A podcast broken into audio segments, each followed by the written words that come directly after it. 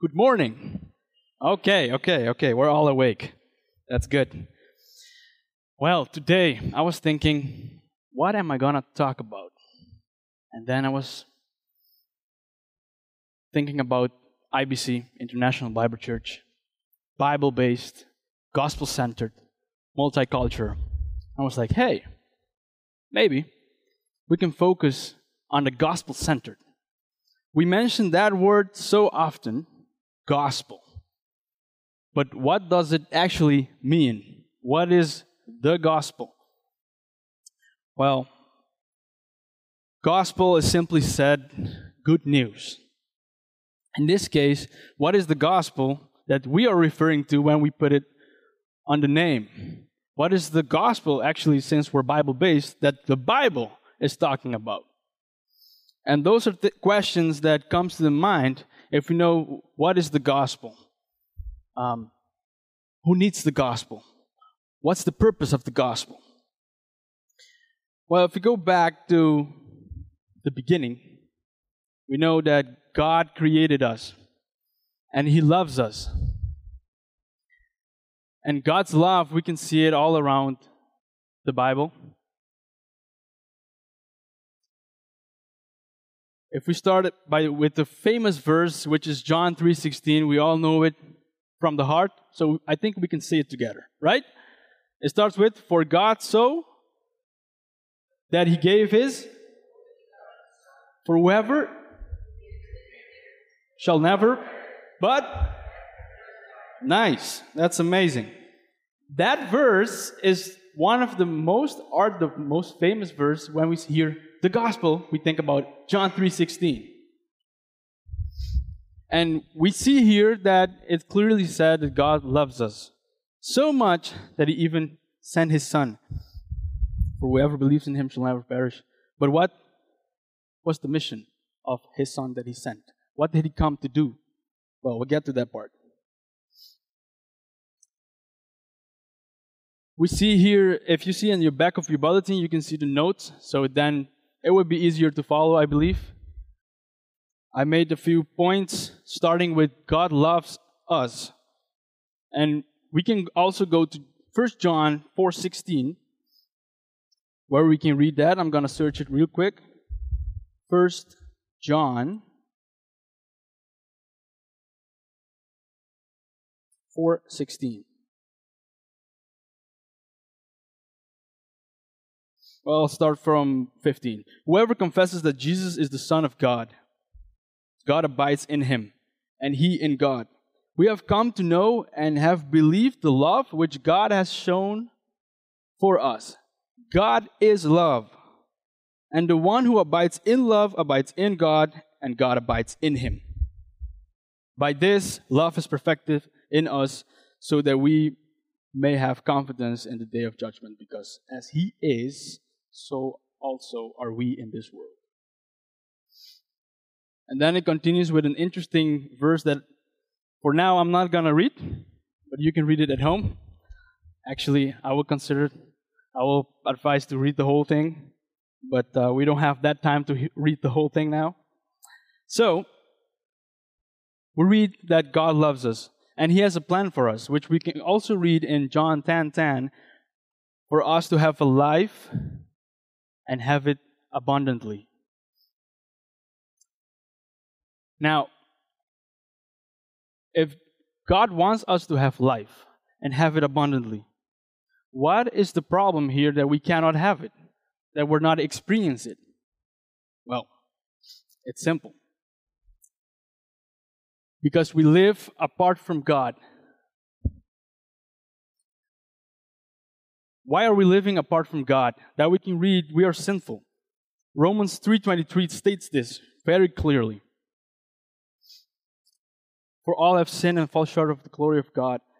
Well, unfortunately, we do not experience God's love because we ignore him.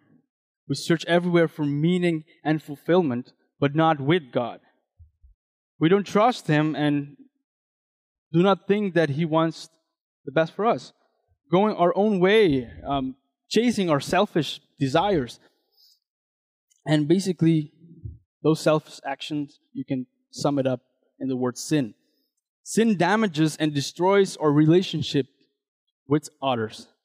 Sin keeps us from living the fulfilling life that God intends for us. Now, we are separated from God, and that we can also read in Isaiah 59 2. So, chapter 59, verse 2, which it says, Behold, the Lord's hand is not so short that it cannot save, nor is his ear so dull that it cannot hear.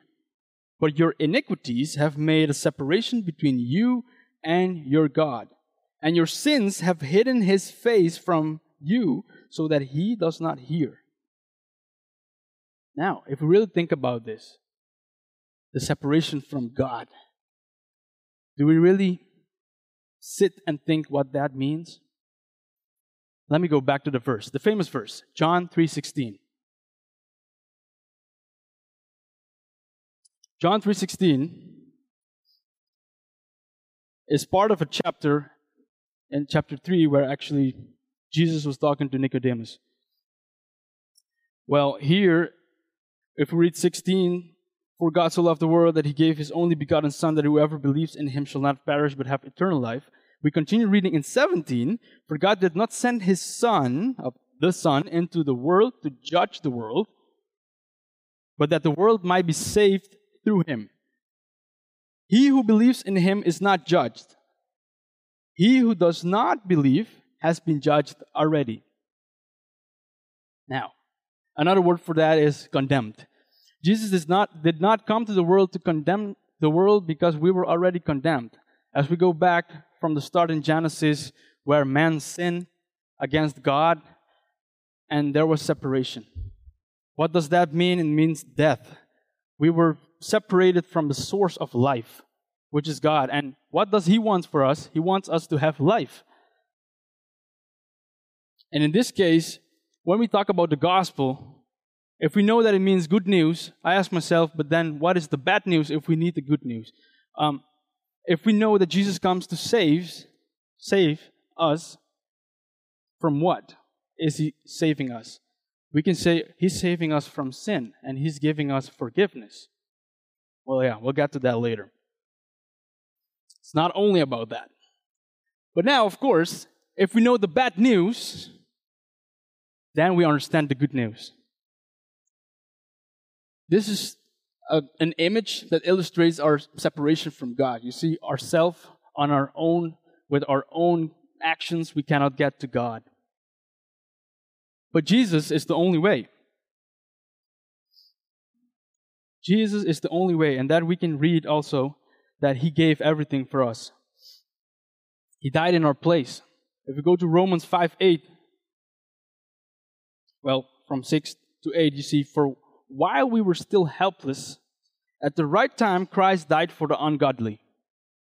For one will hardly die for a righteous man, though perhaps for the good man, someone would dare to even die. But God demonstrates his own love towards us in that while we were yet sinners, Christ died for us. But he did not remain dead. And now comes the good news. Of course, if he just died and stayed dead, it wouldn't have been a good news. Because then you have a hero, he had a heroic death, but then for what?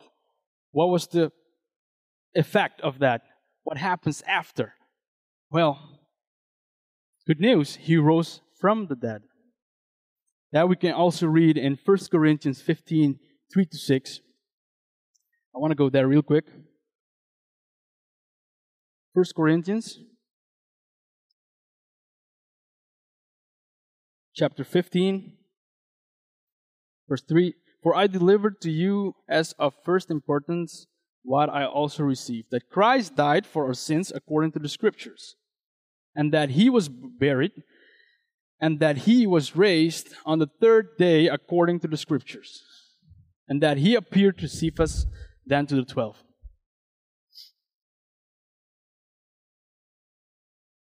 And now that he's alive, he made the way for us to God. He made the way for us to God. He is the only way to God. And that we can also read in John 14 6.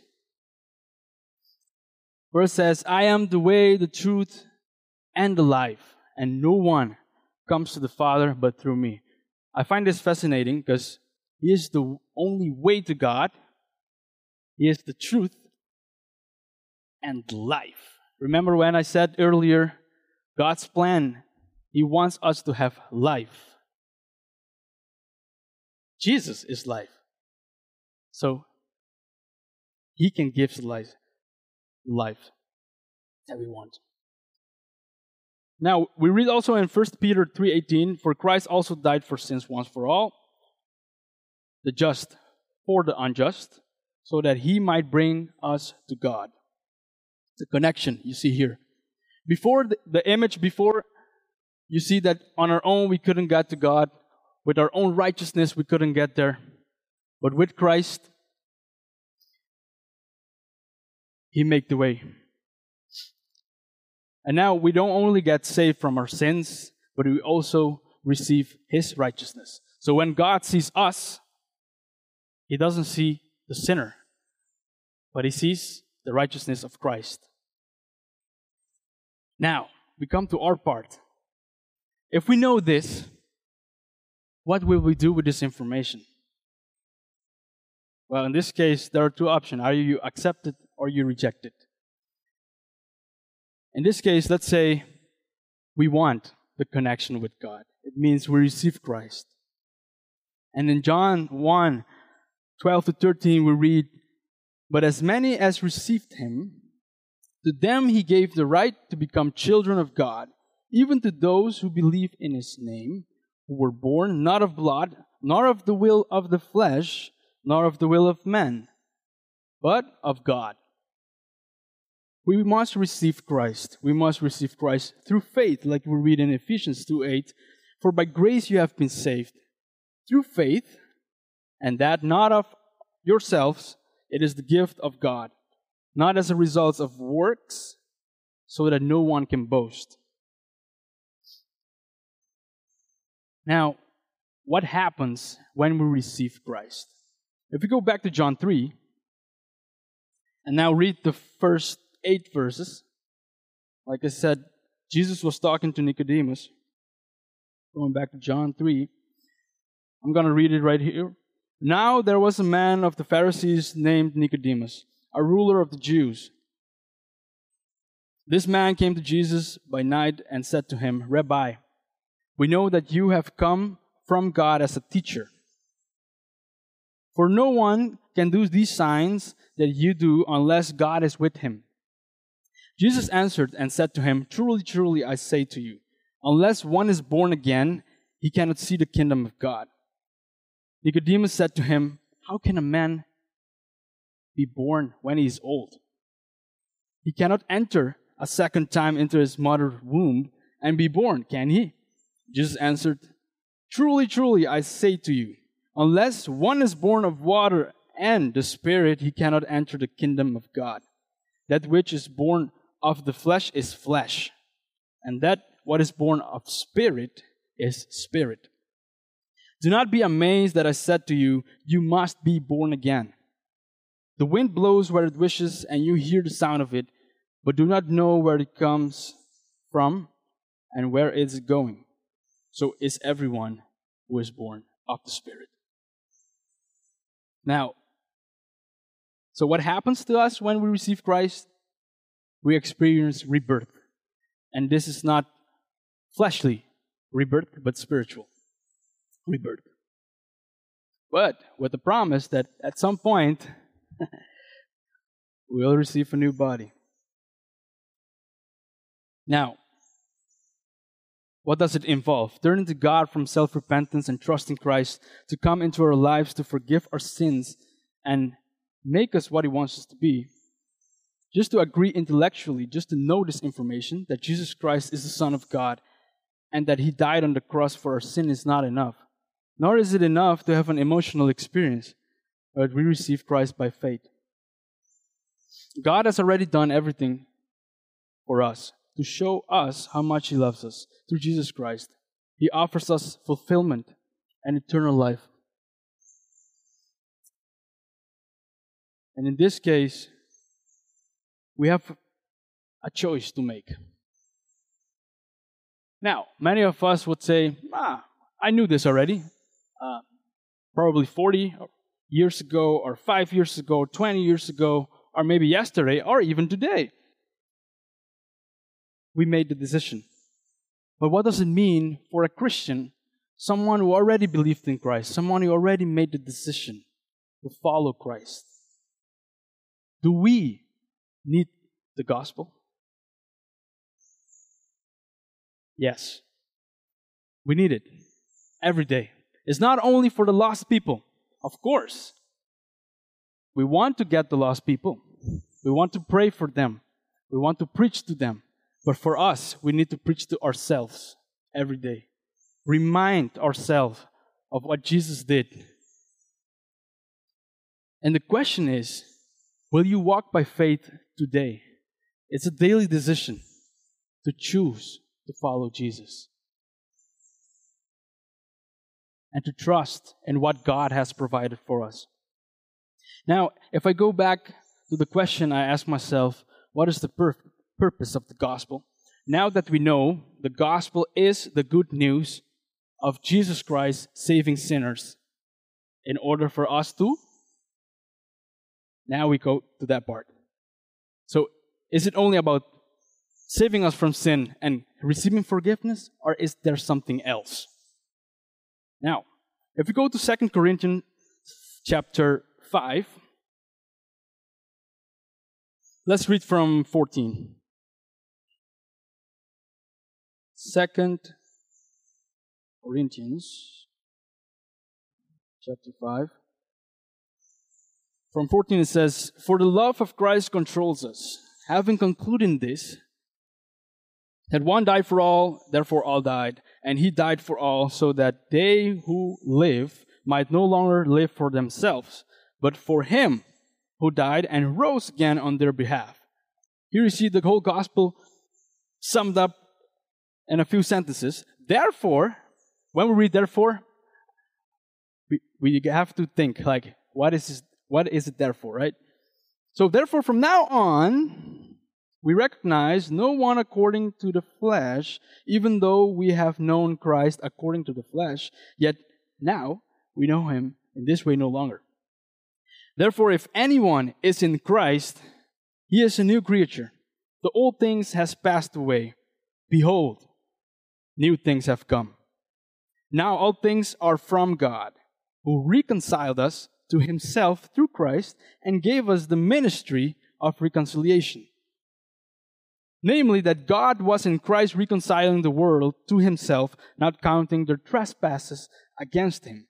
And he has committed us to the word of reconciliation. So, what is the purpose of salvation? Why did we get saved? To be reconciled with God, like we saw in the previous image. To be reconnected. But why?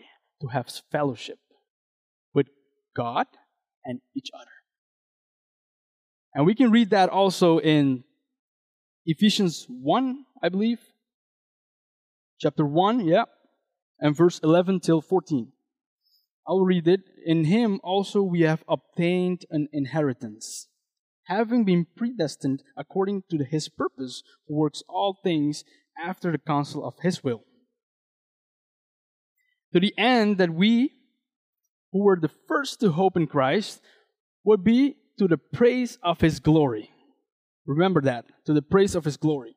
In him, you also, after listening to the message of truth, the gospel of your salvation, the gospel again, good news of your salvation, having also believed, you were sealed in him with the Holy Spirit of promise, who is given as a pledge of our inheritance, with a view to the redemption of God's own possession to the praise of his glory.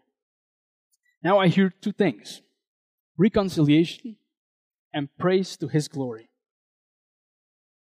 So, according to what we read,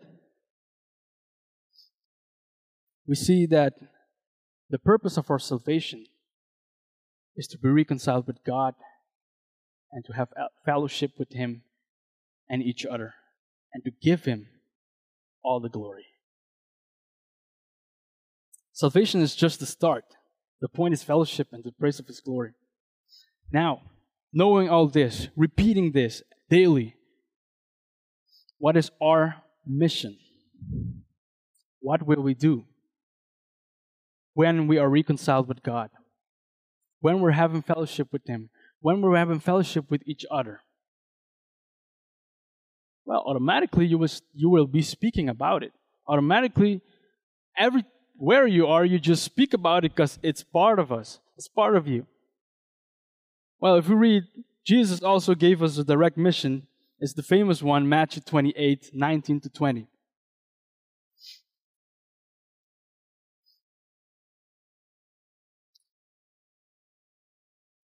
It says, All authority has been given to me in heaven and on earth. Go therefore and make disciples of all the nations, baptizing them in the name of the Father, the Son, and the Holy Spirit, teaching them to observe all that I commanded you. And lo, I am with you always, even to the end of the age. Now, my challenge to you is, and I refer a little bit to what we talked about last week, where Doc mentioned about us hiding our real self. Well, in Christ, why should we hide? If we're at work, school, at the airport, anywhere, you might be diving, after dive, before dive, you might be doing something else. I don't know, driving car or drifting. Now they're building the new um, drag race track. There are plenty of people that still need to hear the gospel. They still need it. The lost people. You also have people who already know this, but they just need the encouragement. Hey, remember this. Jesus loves you. You know, and if you go to the next slide, you will see this, I would like to encourage you guys. It's an easy way to share the gospel everywhere. It's a four step. And basically, I talked about probably 20 minutes now, but this can be summed up in one minute or two. So, if probably elevator pitch, I like the idea of an elevator pitch. And I don't use the elevator that much. I, I prefer to use the, the stairs because, you know, stay in shape. But let's say, worst case scenario, the stairs is not available and I'm in an elevator with someone, there would be an easy way to share it with them. The love of God. God loves us, He created us. But what happens? We are separated from Him because of sin, so we don't get to experience His love and His life. But that's not all. Jesus died for you, for us, and for everyone. If you receive Him, you accept Him, you believe Him, you trust in Him, what will you do with this? If you believe in Him, like we just read, for all who believed will receive eternal life, will not be lost. So this is an easy way, and I believe they have also bracelets, T-shirts, so it's quite it's quite nice. So that is my encouragement to all of us to share the gospel. But before we do that, I do not want us to make this a task like, oh no, I did not share the gospel today, I'm bad. No. Um, it has to flow from yourself. In this case, well, from Christ, because the righteousness of Christ, you know, if you understand the good news, you will share it automatically. But before we go to people to talk about God, I like this talk to God about people before talking to people about God. Let me repeat that. Talk to God about people before talking to people about God. Because He is the one who does the saving, not us. We are the messengers. And that's what we do. We have the opportunity. He gave us that opportunity, which is amazing, that He gave us the chance to share the gospel, share the good news. And let's do it. Thank you. Let me close in prayer. Dear God, thank you for this moment. Thank you that uh, I had this opportunity to share the gospel again and remind ourselves of your love, of your sacrifice. and also about the purpose why you did it for us. Thank you. Thank you for saving us. Thank you for giving us the opportunity to have fellowship with you, have fellowship with each other. I want to thank you for our church. I want to ask you for bless each one of us this week, this month, this year, for us to remember your love. And also for us to make use of this opportunity to have fellowship with you and each other and to give you all the glory you deserve. Thank you for everything. In the name of Jesus. Amen.